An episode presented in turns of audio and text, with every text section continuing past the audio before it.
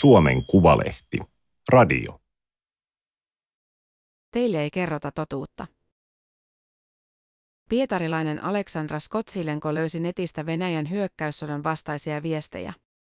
Seuraavana päivänä eläkeläisnainen näki marketissa kummallisen hintalapun. Toimittaja Aurora Rämö. Teksti on julkaistu Suomen Kuvalehden numerossa 17 kautta 2023. Ääniversion lukijana toimii Aimaterin koneääni Ilona.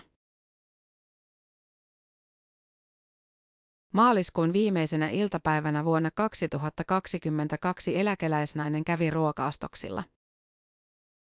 Hän oli 72-vuotias, asioi mielellään kaupassa kotinsa lähellä. Pietarin Vasilinsaaren perekriostokko oli ainoa kunnollinen. Se sijaitsi kauppakeskuksessa. Nainen keräsi korin leipää, vihanneksia, voita ja kalkkunamakkaraa ja lähti kassoille päin. Hän pysähtyi hyllylle, jossa oli hunajaa, hilloja ja marmeladeja. Siinä näytti olevan hintalappu, samanlainen kuin kaikki muutkin, mutta tuotekuvaus oli tavallista pidempi. Naisella oli tapana olla tarkkana hintojen kanssa muutenkin, mutta erityisesti nyt, kun kaikki oli kallistunut lännen pakotteiden takia. Erikoisoperaation alettua ihmiset olivat jonottaneet pankkiautomaateille. Pelkäsivät, että raha loppuu. Nainen kaivoi silmälasittakin taskusta. Hän luki. Venäjän armeija pommitti taidekoulua Mariupolissa. Lähes 400 ihmistä oli siellä suojassa tulitukselta. Naisen kädet alkoivat täristä raivosta. Niin hän kertoi myöhemmin. Lappu oli kuvottava. Nainen oli katsonut televisiosta kaikki uutiset venäläisistä sotilaista Ukrainassa, tunsi myötätuntoa heitä kohtaan. Venäläiset sotilaat eivät koskaan, ikinä, pommittaisi rauhanomaisia siviilikohteita, kuten kouluja. Lappu oli herjaava, täyttä valetta. Nainen otti lapun hyllystä ja meni etsimään vartijaa. Katso, mitä teillä täällä on. Vartija katsoi lappua. Mikä se on, hän kysyi. Naisesta vartija vaikutti häntä itseäänkin vanhemmalta, joten hän luki sen ääneen. Vartija kohautti olkiaan. Nainen, vielä päättäväisempänä, suuntasi kassalle. Tämä ei ole meidän, kassa sanoi. Ihan sama, kenen se on, vai mitä siinä lukee, nainen huusi. Hän vaati esimiestä paikalle. Kassa sanoi soittavansa. Kun esimies ei ilmestynyt kymmenessä minuutissa, nainen lähti poliisiasemalle. Kaveri soitti Sofia Suppotinalle kesken työpäivän. Oli 11. huhtikuuta, harmaata ja sateesta. Vielä muutamaa päivää aiemmin oli satanut lunta. Sonia, niin Sofiaa kutsutaan, työskenteli apteekissa Pietarin keskustassa eikä olisi oikein voinut vastata. Mutta kaveri soitti ja soitti. Sasha on viety, kaveri sanoi puhelimessa. Poliisi on vienyt Sashan joidenkin hintalappujen takia, voitko lähteä töistä? Sonia ei ymmärtänyt mitään. Viety minne? Minkä hintalappujen? Miksei Sasha itse soittanut? Sonia oli tavannut Sashan kuusi vuotta aiemmin. V-kontaktessa venäläisessä vastineessa Facebookille oli ryhmä, jossa haettiin seuraa. Sashalla oli profiilikuvassa pitkät punaiset hiukset ja kukkaseppele, kuvan alla sitaatti vastakulttuurikirjailija Timothy Lierilta. Sonia oli kirjoittanut ja he olivat sopineet tapaamisen. Sasha oli kertonut olevansa taiteilija ja muusikko julkaisseensa sarjakuvakirjoja. He olivat olleet yhdessä siitä saakka, 25-vuotiaista, melkein joka ikisenä päivänä. Sonia yritti miettiä, mitä oli voinut tapahtua. Aamulla, ennen kuin Sonia oli lähtenyt töihin, Sashan lapsuuden ystävä oli soittanut ja pyytänyt Sashaa käymään. Tilanne oli ollut sekava. Ensin ystävä oli sanonut, että poliisi oli ilmestynyt ovelle kysymään tietoja kadonneesta viisivuotiaasta pojasta. Sitten ystävä soitti, että poliisi suoritti hänen asunnossaan kotietsintää. Seuraavassa puhelussa ystävä ilmoitti, että poliisi oli lähtenyt, koko tilanne oli ollut väärinkäsitys ja pyysi Sashaa paikalle, tueksi kai. Ehkä se johtui siitä, että he olivat tavanneet vastikään maaliskuun toiseksi viimeisenä päivänä, kun Sasha oli käynyt ystävän luona soittamassa kitaraa. Ehkä Sasha oli tullut hänelle ensimmäisenä mieleen. Sonia oli aavistellut pahaa, kysynyt, oliko Sasha varma, että halusi mennä. Poliisi oli ollut arvaamaton sen jälkeen, kun Venäjä oli hyökännyt Ukrainaan ja ihmiset olivat lähteneet kadulle protestoimaan. Sonja ja Sashakin olivat lähteneet heti ensimmäisenä iltana helmikuun lopulla. Kukaan ei ollut varsinaisesti järjestänyt mielenosoitusta, mutta Nevskille, tavaratalo Kostinyi Dvorin eteen, oli kerääntynyt sadoittain väkeä. Aluksi poliisi ei koskenut kehenkään, mutta päivä päivältä oli ryhdytty käyttämään enemmän voimaa, raahattu enemmän ja enemmän ihmisiä aafotsakeihin, pidätysautoihin. Sasha oli otettu kiinni kerran maaliskuun alussa, kun hän oli huutanut ei-sodalle. Hänet oli viety poliisiasemalle ja hän oli saanut 10 000 ruplan, vähän yli sadan euron, sakon. Sassa halusi silti käydä katsomassa ystäväänsä. Oli rauhoitellut sanonut, että kaikki oli hyvin.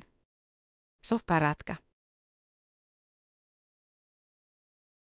Ensimmäinen kuulustelu alkoi kabinetissa numero 14, varttia vaille 11 illalla.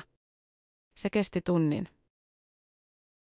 Sasha, oikealta nimeltään Aleksandra Skotsilenko, kertoi lähteneensä maaliskuun 30. päivän iltana töistä lastentarhasta ja menneensä Perekriostok Markettiin.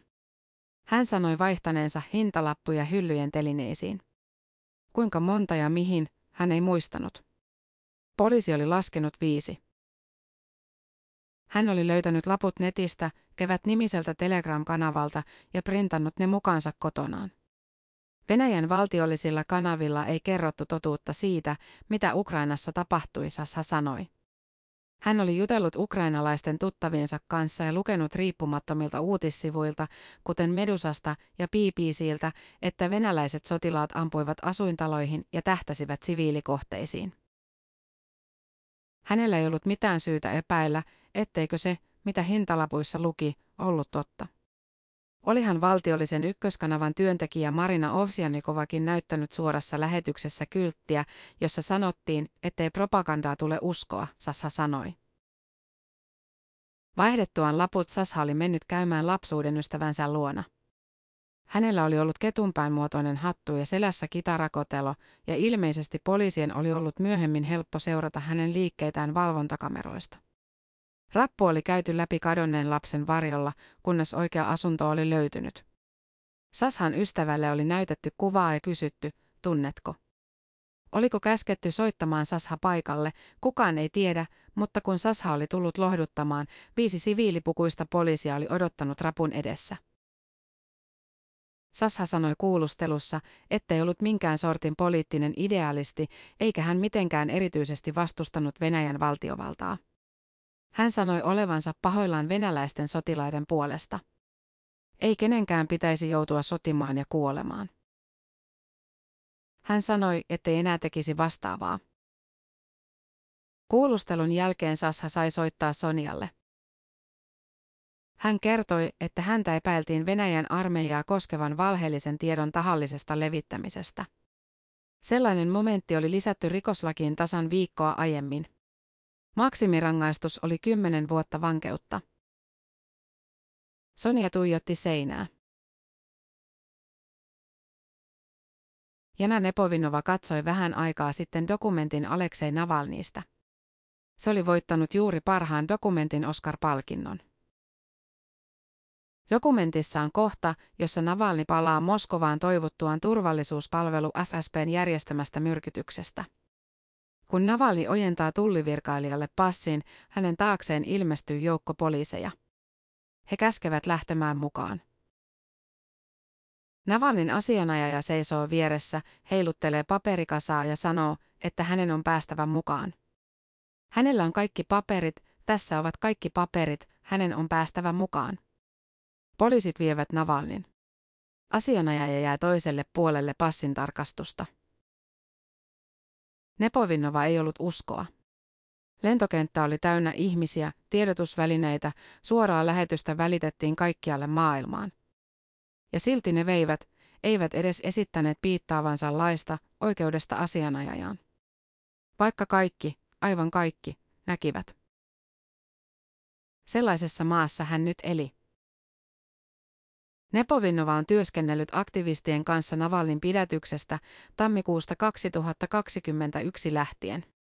Silloin kaduilla oli valtavia mielenosoituksia ja valtavasti ihmisiä otettiin kiinni. Nepovinnova toimi monen puolustusasianajajana. Eivätkä he mitään oikeita aktivisteja olleet, ihan tavallisia ihmisiä. Jo ennen sotaa työ oli hankalaa. Puolustus samastetaan asiakkaaseen vain silloin, kun on kyse poliittisesta tapauksesta, Nepovinnova sanoo. Hän puhuu videoyhteyden kautta toimistoltaan Pietarista. Suurin osa asioista käsiteltiin hallinnollisena menettelynä. Soden alettua työ on muuttunut vaaralliseksi. Tapaukset ovat nyt rikosasioita. Häneltä on kysytty oikeudessa, onko hän isänmaan petturi. Moni kollega on päättänyt olla ottamatta aktivistisiksi luokiteltavia juttuja lainkaan, ja Nepovinnova ymmärtää heitä. He ajattelevat omaa ja perheensä turvallisuutta. Neljä puolustusasianajajaa on julistettu ulkomaisiksi agenteiksi ja Nepovinnovalle voidaan tehdä samalla tavalla koska tahansa. Yksin se, että hän puhuu videopuhelua ulkomaalaisen toimittajan kanssa, riittäisi. Hän ei voisi enää tehdä työtään, sillä kukaan ei halua agenttia puolustajaksi. Jos haluaisikin, hänen pitäisi raportoida kaikki rahaliikenteensä, tulot, menot ja niiden lähteet viranomaisille ja sellainen rikkoisi asianajosalaisuutta. Olen aikuinen ihminen ja ymmärrän riskit. Tämä on minun valintani, sillä pystyn auttamaan. En halua pelätä, ei niin voi elää, hän sanoo. Nepovinnova on 27-vuotias. Tässä maassa on kuitenkin edelleen lait, vaikka niitä ei noudatetakaan. Vuosi sitten toukokuussa, kuukausi sen jälkeen kun Sasha oli pidätetty, eräs kollega otti yhteyttä. Voisiko Nepovinnova avustaa? Tapaus oli ensimmäinen Pietarin alueella ja laki niin uusi, ettei siitä ollut annettu yhtäkään tuomiota koko maassa. Työtä oli liikaa. Nepovinnova suostui. Kolme ensimmäistä kuukautta Sashan pidätyksen jälkeen Sonia asui yksin hänen ja Sashan yhteisessä asunnossa. Sashan tavaroita oli kaikkialla. Vaatteita, piirustusvälineitä, kahvikuppeja. Joka kerta, kun rapusta kuului ääniä, Sonia säikähti. Oliko se poliisi? Uusi kotietsintä. Se oli sietämätöntä. Sonia ei voinut soittaa Sashalle, eikä nähdä. Tutkinnanjohtaja oli tehnyt hänestä todistajan. Tapaamiset evättiin, koska ne voisivat vaikuttaa Sashaan, muuttaa hänen kertomustaan. Vaikka ei Sonja ollut paikalla, kun Sasha vaihtoi hintalaput, ei ollut edes tiennyt koko asiasta. Kaikki oli pelkkää kiusantekoa, painostusta. Jos he olisivat olleet naimisissa, hänestä ei olisi voinut tehdä todistajaa. Aviopuolisoiden ei tarvitse todistaa toistensa asiassa. Mutta naiset eivät voi mennä Venäjällä naimisiin. Sonia ei tiennyt oikeusprosesseista mitään. Asianajajat olivat sanoneet, että Sasha saisi sakot, mutta Sasha ei ollut saanut sakkoja. Sasha istui tutkintavankilassa numero viisi, pienessä kopissa seitsemän muun kanssa. Sonia irtisanoutui apteekista, ei enää vain mennyt. Siitä lähtien hän on koinut päivisin ruokapaketteja. Sasa sairastaa keliakiaa, hänen elimistönsä ei pysty sulattamaan gluteenia. Tutkintavankilassa ei välitetä, vaikka vatsakivut ovat jatkuvia. On muitakin terveysongelmia. Sasha on kärsinyt teini-ikäisenä sydämen rytmihäiriöistä ja nyt ne ovat palanneet. Hänellä on todettu myös kaksisuuntainen mielialahäiriö. Siihenkään ei ole saanut apua. Jana Nepovinova toimittaa paketit. Hän kävi Sashan luona aluksi kerran tai kaksi viikossa, nykyään pari kertaa kuussa. Se on aikaa vievää. Asianajajien tulee ilmoittautua etukäteen virtuaaliseen jonoon, mutta se ei juuri koskaan toimi. Jonoon voi kirjautua vasta paikan päällä, ja se on monesti pitkä, kolme tai neljä tuntia. Odotusaulassa ei ole vessaa, istuimia tai vettä. Tapaamishuoneen pieni pöytä ja kaksi tuolia on pultattu lattiaan. Jos ikkuna on kiinni, sitä ei saa aukaista, jos auki, ei sulkea. Viime kesänä oli hirveän kuuma, talvella hirveän kylmä. Sasha on ollut riutunut ja väsynyt. Tutkintavankilassa pidetään ankaraa järjestystä. Herätys kello kuusi aamulla, nukkumaan kello kymmenen illalla. Päivisin ei saa nukkua, edes maata sängyllä. Vartijat valvovat sääntöä videokameroilla. Sisäpihalla voi ulkoilla tunnin, muuten on istuttava kopissa.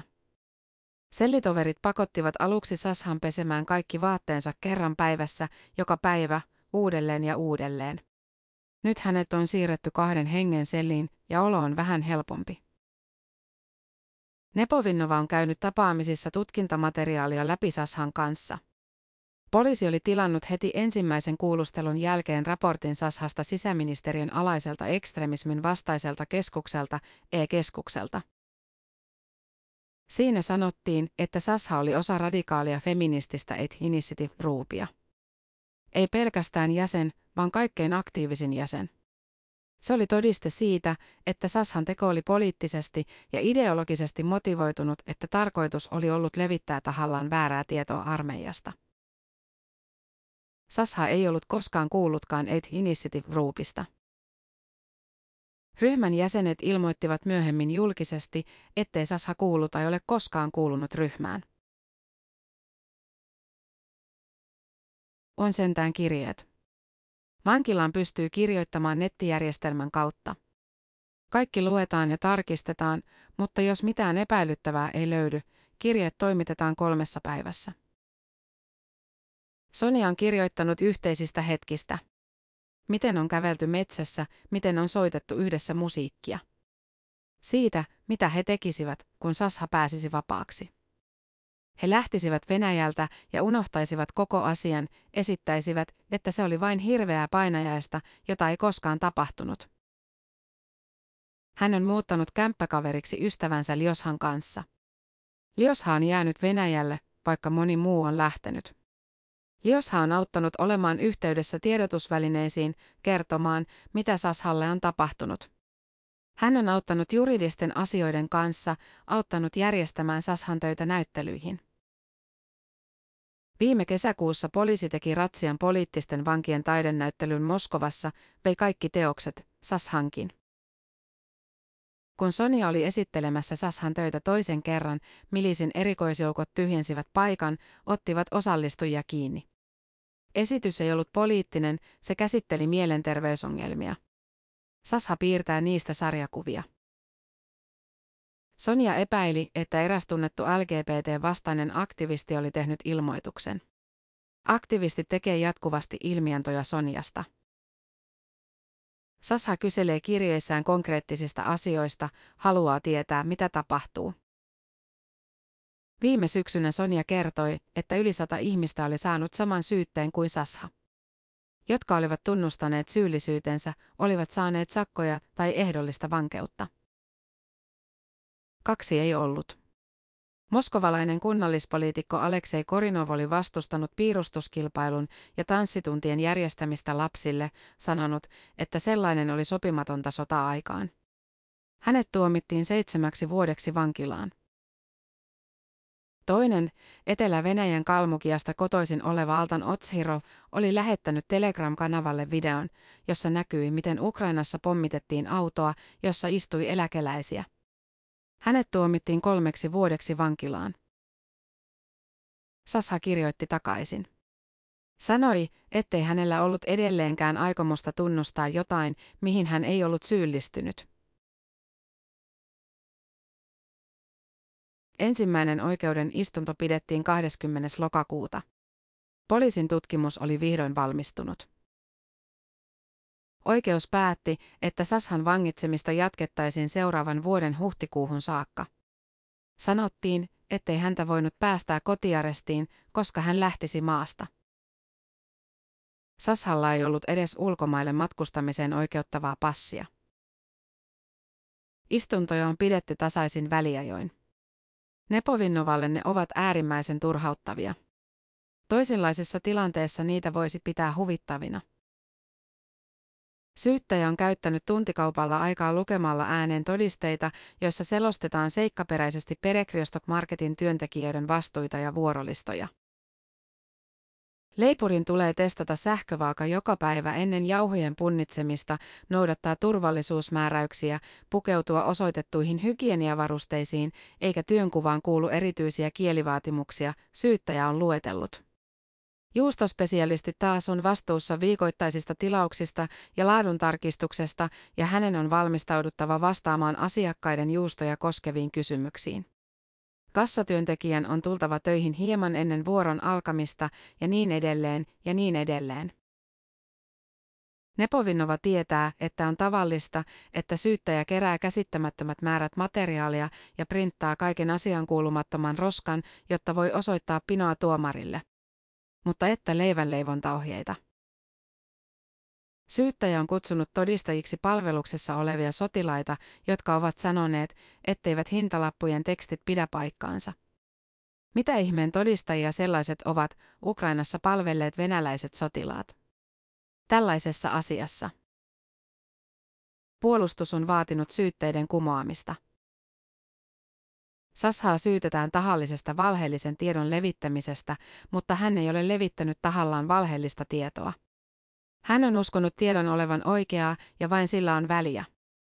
Poliittisesti arkaluontoisen tiedon levittäminen ei ole laissa kiellettyä. Todisteena on esitetty viestejä ukrainalaisten tuttavien kanssa ja puhelimeen kirjoitettuja muistiinpanoja. Sasha oli naputellut ajatuksiaan ylös samana päivänä, kun vaihtoi hintalaput. Hän oli kirjoittanut nähneensä videoita, lukeneensa uutisia riippumattomista medioista. Miten voisi olla, ettei hintalapuissa kerrottu olisi totta?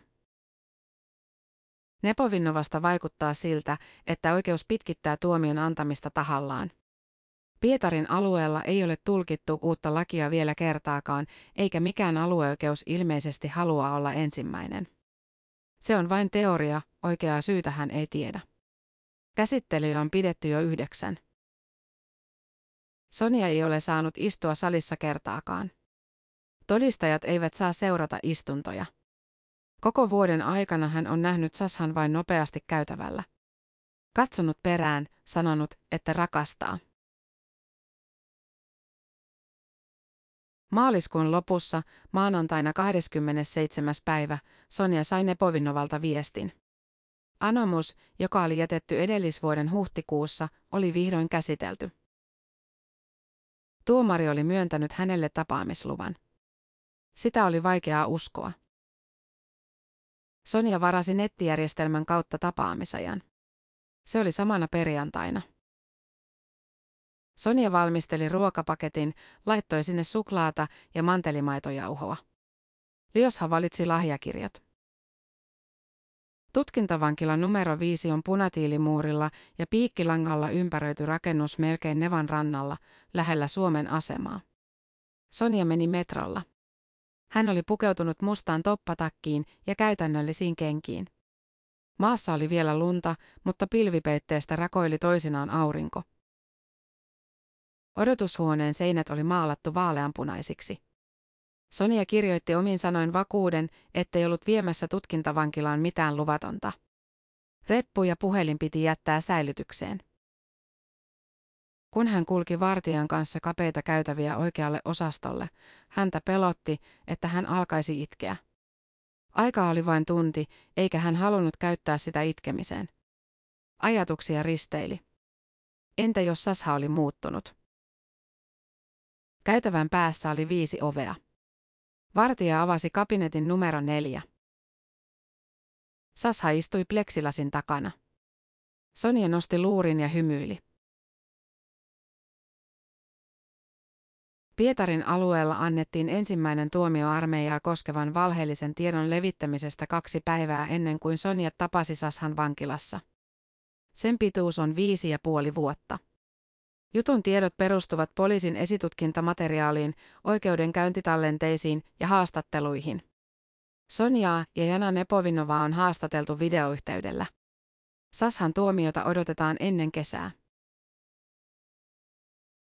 Tämä oli Suomen Kuvalehden juttu, teille ei kerrota totuutta. Ääniversion lukijana toimi Aimaterin koneääni Ilona. Tilaa Suomen Kuvalehti osoitteesta suomenkuvalehti.fi kautta tilaa.